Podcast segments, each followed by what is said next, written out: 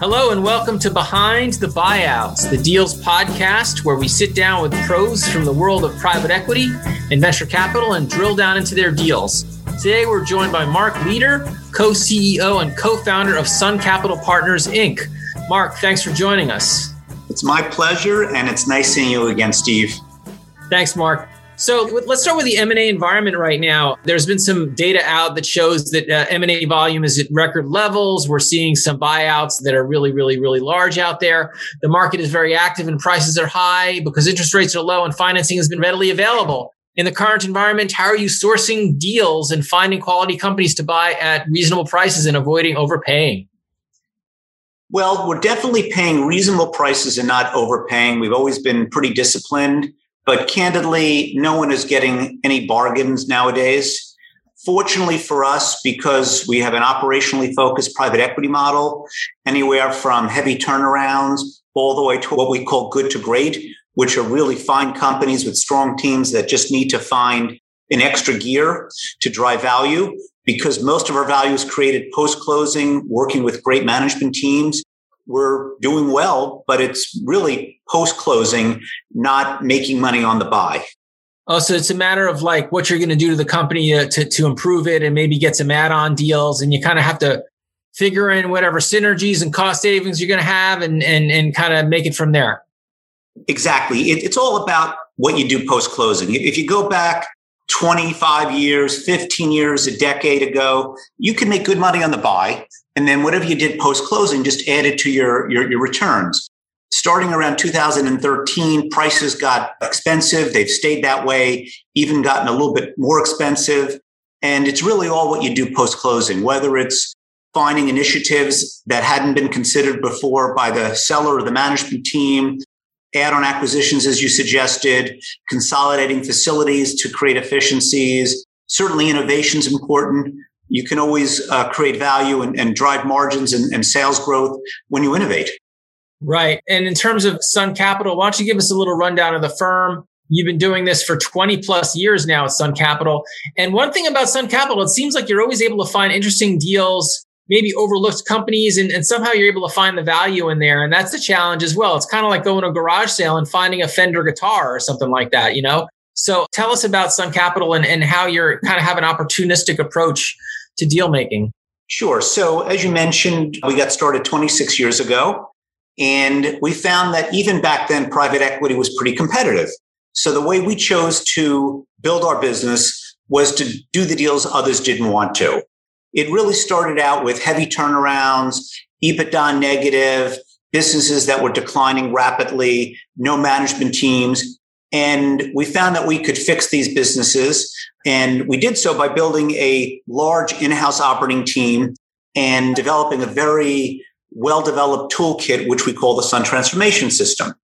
Over time, we found it was actually a lot easier and more lucrative to take profitable companies, growing businesses that were not distressed, but could still use some operational coaching support to go to the next level. And, and that's really how our business has evolved over the years, where nowadays we do the deals others don't want to do. We don't want the absolutely most pristine, perfect businesses, great management teams that have worked together for years.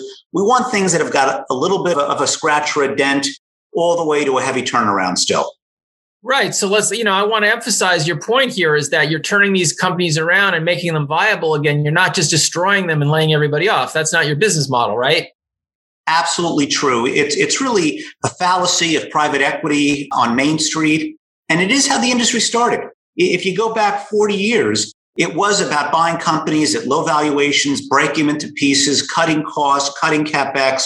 That strategy has not worked for decades. This is not a recent phenomenon. It's been years and years that private equity firms tend to increase capex, create jobs, build businesses, a lot of add on acquisitions that are strategic. And that's how you really build value. And that's true of the vast majority of private equity firms, not, not just Sun Capital. So Sun Capital is based in Boca Raton. You're originally from the New York area, and then you did your deal making in, in Boca Raton. But you have a pretty active European office as well. You have the Sun European Partners, and Sun European Partners just announced a pretty interesting deal. Dreams, the betting company, is being sold to Tempur Sealy International. So tell us about that deal. Sure. So, one of our best deals in our history was a company called Mattress Firm. You may be aware yeah. of it. It's one of the largest specialty mattress and bedding retailers in the United States. We bought it back, I think, around 1999, sold it around 2002, did very well with it. Then we did another deal in foam and mattresses that did very well. So, back in 2013, Dreams, which was the largest specialty retailer of mattresses and beds in the UK, filed for administration and it was at risk of being liquidated, thousands of jobs lost. And we came in and bought it out of administration. In this case, it was a heavy turnaround. It was losing money. We had to build the entire management team. In fact, the only person that was there in place when we bought the company was the CFO, who was outstanding and is there to this day. Oh, but wow. other than the CFO, there was no one in place. They expected the business to be liquidated, and all the key people generally left. So we bought the company in administration, we built a management team, we worked on a strategic plan that basically replicated the playbook we use for Mattress Firm. We reformatted or, or refurbished all the stores. We improved the assortment of product.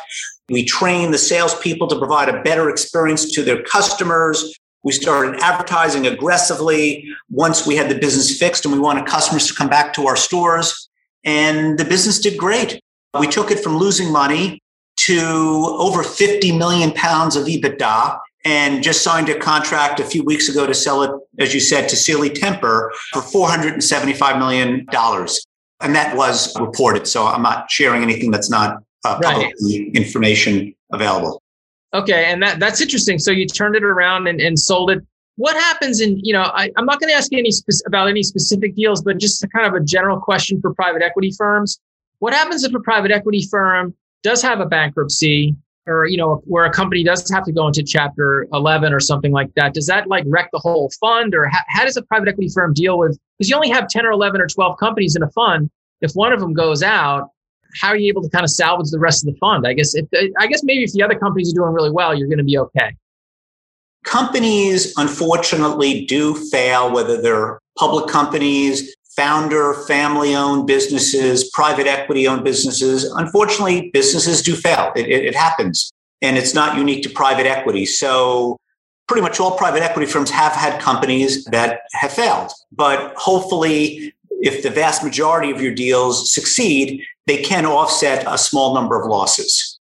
Okay, that's good. That's good to hear. And so Sun Capital has been doing a good number of deals in the healthcare sector as well. And you had the recent exit of ClearChoice. So let's talk about ClearChoice and where are you finding opportunities? What did you learn from your experience with ClearChoice that informs your approach to investments in healthcare? Uh, which I guess you didn't really start out doing healthcare. It's kind of something you picked up along the way.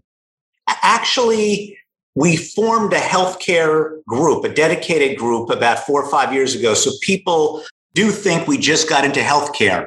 Our first healthcare deal was actually 2001. Okay. So 20 years ago. The five industry verticals that we're in healthcare, tech, industrial, consumer, and business services we've been in for decades. We've been doing deals in those sectors for decades. All that's new is over the last eight or nine years, we've created industry vertical groups with dedicated teams for each of these areas, with healthcare being one that we formed four or five years ago.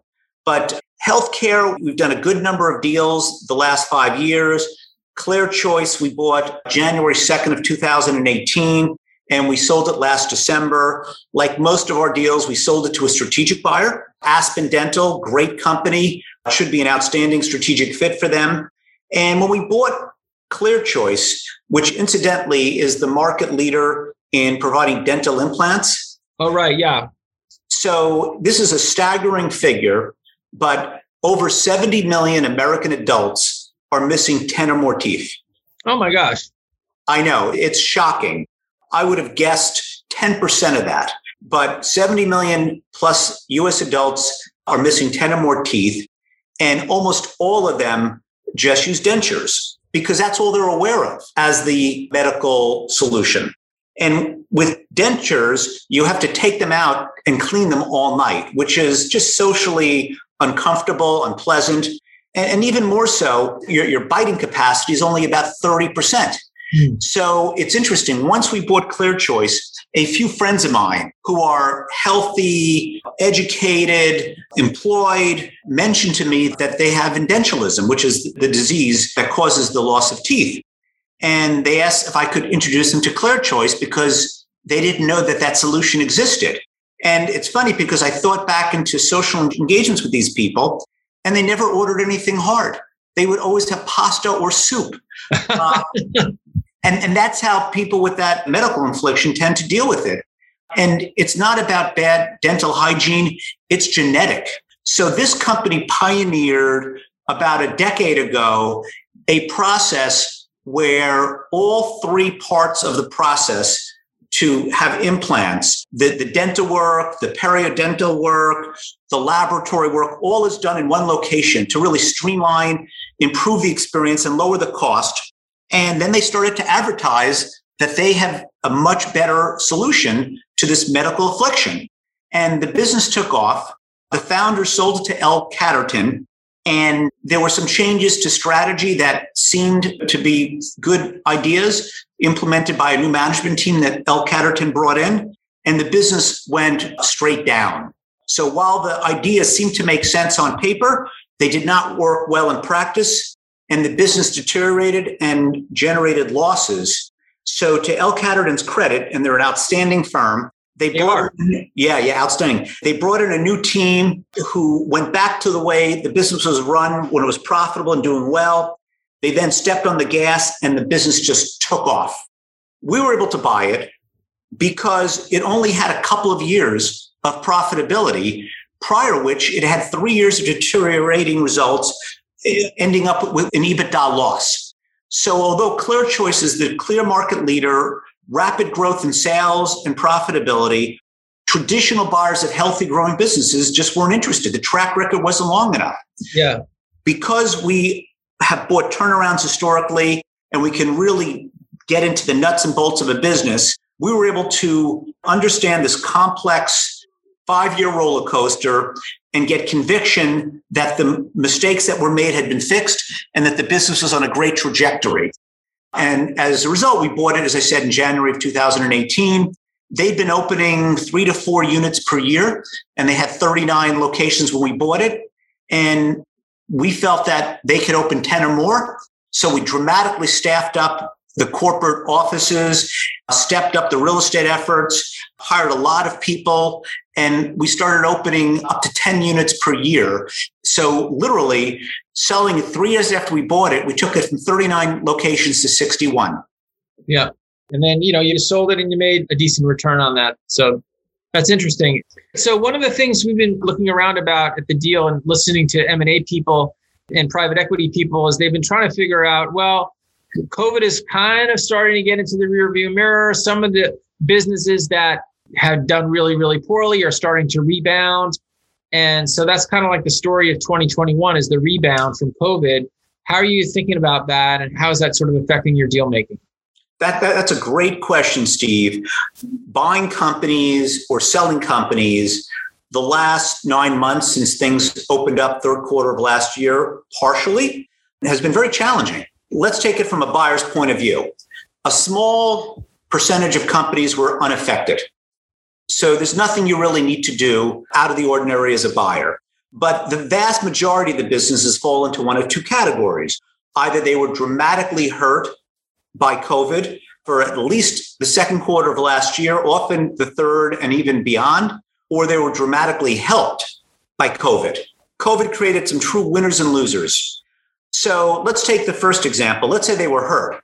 Sellers are not going to sell or transact and give up a lot of value because of this once in a century catastrophic event. If they're going to sell today, they want fair value, and there's still a negative COVID impact in their latest 12 month results. And even the next six or seven months are not clear as a blue sky. There's some clouds. You know, Europe is locking back down a bit.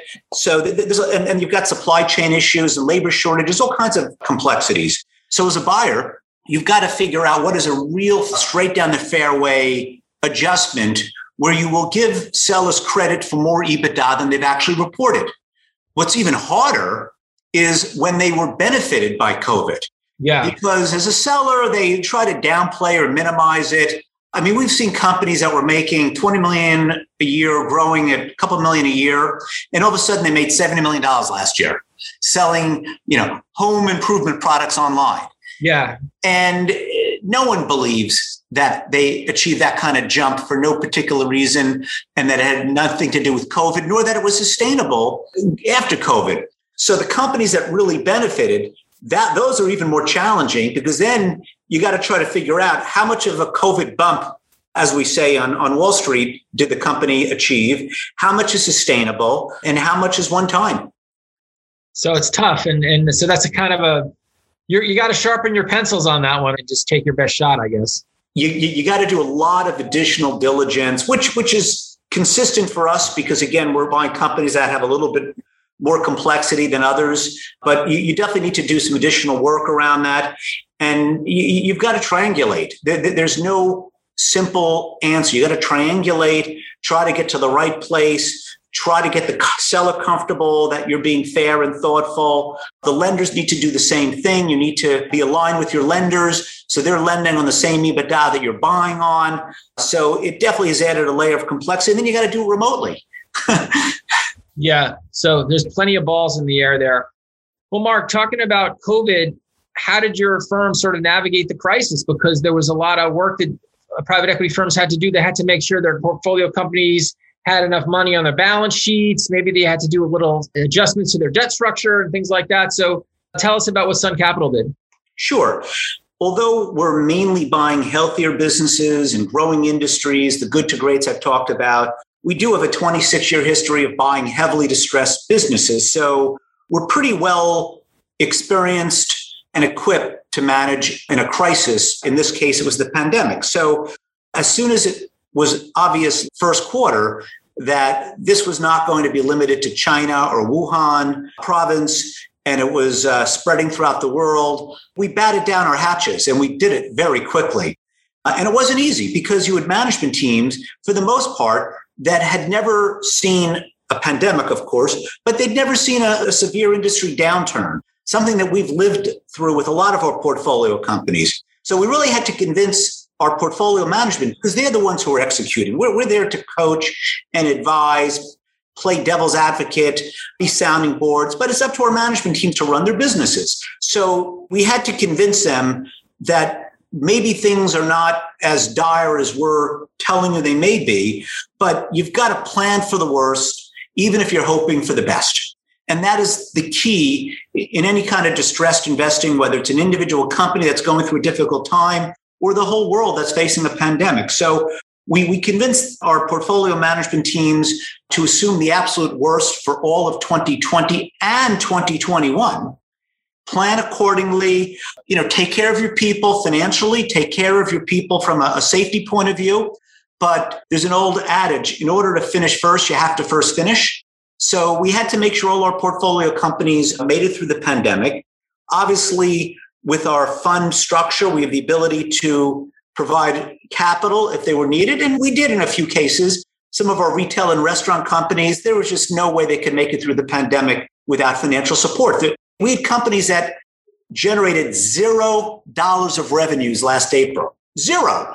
Can you imagine a business that's making, you know, 40, 50 million a month in revenues going to zero? That's it's, incredible. It's incredible. So we had to make sure they made it through it. We had to work with our lenders, but because we're pretty good in, in a downturn, our companies were all very sound and solid and well supported by their lenders. Literally by April, it took us a month, and that was with 35 companies all over the world. But the great thing is that allowed us to then play offense. And we tried to buy this company, Mancini's, back in 2019, couldn't quite come to terms with the seller second generation, really a, a great person who built a, very nice business.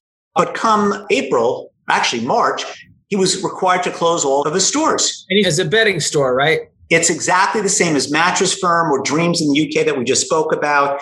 They had 33 stores selling mattresses and bedroom furniture, all in the Bay Area. And the Bay Area is one of the first to shut down and to put in place lockdown or, or stay at home laws. So their revenues went to almost zero. They still had rent to pay. They still had management team members to pay, utilities. They were bleeding a lot of cash. And we came along and spoke to the owner and said, we're still in a transact. Can't be at the same price as 2019 because they're losing money every month. And we had to factor that in. But we came up with a fair price and structure. The seller rolled, so they still have a, a material minority ownership position in the business. And then once things were allowed to reopen, we worked with the team to reopen stores, rehire people, retrain them. We've built an e commerce business that didn't exist for them, digital marketing. And with our assistance, 2021 will be a record year of their EBITDA, of their profitability, the highest profitability in their history, even pre COVID. And that's despite the fact that their stores have still been running at limited capacity and with far less traffic because people have been nervous. And private equity, as we discussed before, doesn't get a lot of credit on Main Street. But if it wasn't for us, and it was pretty gutsy to write a big, you know, check in the middle of the COVID with all the stores closed, I don't know that the company would still be there. And I don't know if all those jobs would be saved or if that would be part of the unemployment issue that exists today. And now that stores are open and they're having a good year, we're going to open seven stores this year. That's more stores than they've opened in any three years before. And think about how many more jobs that is, and how many landlords who've got empty store fronts who will now have a strong, viable tenant. And because this was done in the middle of the pandemic, we did this as an all equity deal. There was zero debt. So again, I think private equity firms do act responsibly. They are thoughtful about things like that. And yes, the occasional deal does go the wrong way. And again, it could be private equity, a public company, or family owned business. But then it's always, oh, these guys use all this leverage. Well, we didn't use any. Well, I have to say that you're, you know, you come across as a very plain spoken person, but also very intelligent at the same time. You know, so you're you're a good communicator and you don't really talk in a lot of technical language a lot of the time. So it's, I, I got to compliment you on that front because you're pretty easy to understand. And, and that's, that, that helps you in your deal making, I'm sure. Well, I, I very much appreciate the compliment. I, I would say our whole firm, our culture is that we are down to earth. We're very direct, very transparent. We have our mission statement and values right on our website. We have it in every conference room in a poster, everyone's desk with a loose lucite. And part of it is no arrogance, honor and respect everyone. And it's kind of just Roger and I, my co-founder. That those are our personalities. So, Marc, we're kind of getting to the end of the interview, but I wanted to ask you a little bit more about Sun Capital's relatively new direction towards tech with the Exadel deal in March. Uh, give us a rundown on that. I know Sun Capital's been doing tech deals for a long time, but this is one that's kind of a reflection of your new focus on tech. Sure. Well, as you mentioned, technology. We did our first technology deal in 1999, but after a several year search, found this outstanding individual to lead our dedicated tech effort and closed our first deal under her leadership in March. It's a company that provides outsourced services. Give us the name, Marc. Exadel. Well, Exadel, okay. Exadel. They're in the Bay Area. It was started by really an amazing entrepreneur. And we help our large blue chip clients outsource the digitization of their businesses. The industry is growing 17 to 20% per year. And what made this an interesting Sun Capital deal, because it was healthy, growing, profitable, is the CEO wanted to retire. So, how many private equity firms will buy a healthy, growing business where the CEO wants to retire? But we were willing to do so and work with him on it. And the other thing was, although the industry was growing 70 to 20%, this business was only growing about 10 to 12%. Ordinarily, you would say that's great growth. But if it's only, you know, two thirds of industry growth, it means they're actually losing market share. They had no real go to market strategy. They didn't have a CRM. They had a very limited sales force. All their growth was based on providing outstanding quality work to their customers. It was all word of mouth and growing share of wallet. But when you do that good a job for your clients, you need to scream that message in the streets and get new customers. And that's what we're working on the team to do. We're adding salespeople, putting a CRM in. And again, we're creating jobs, we're building the business. There's nothing to cut, there's nothing to close. It's all growth. Okay, well, Marc Leder, co CEO and co founder of Sun Capital Partners, thanks for taking the time to talk about your deals, your perspective on private equity, and a bit about the marketplace today. Thanks for taking the time. My pleasure. Thanks, Steve. This is Steve Gelsi with Behind the Buyouts.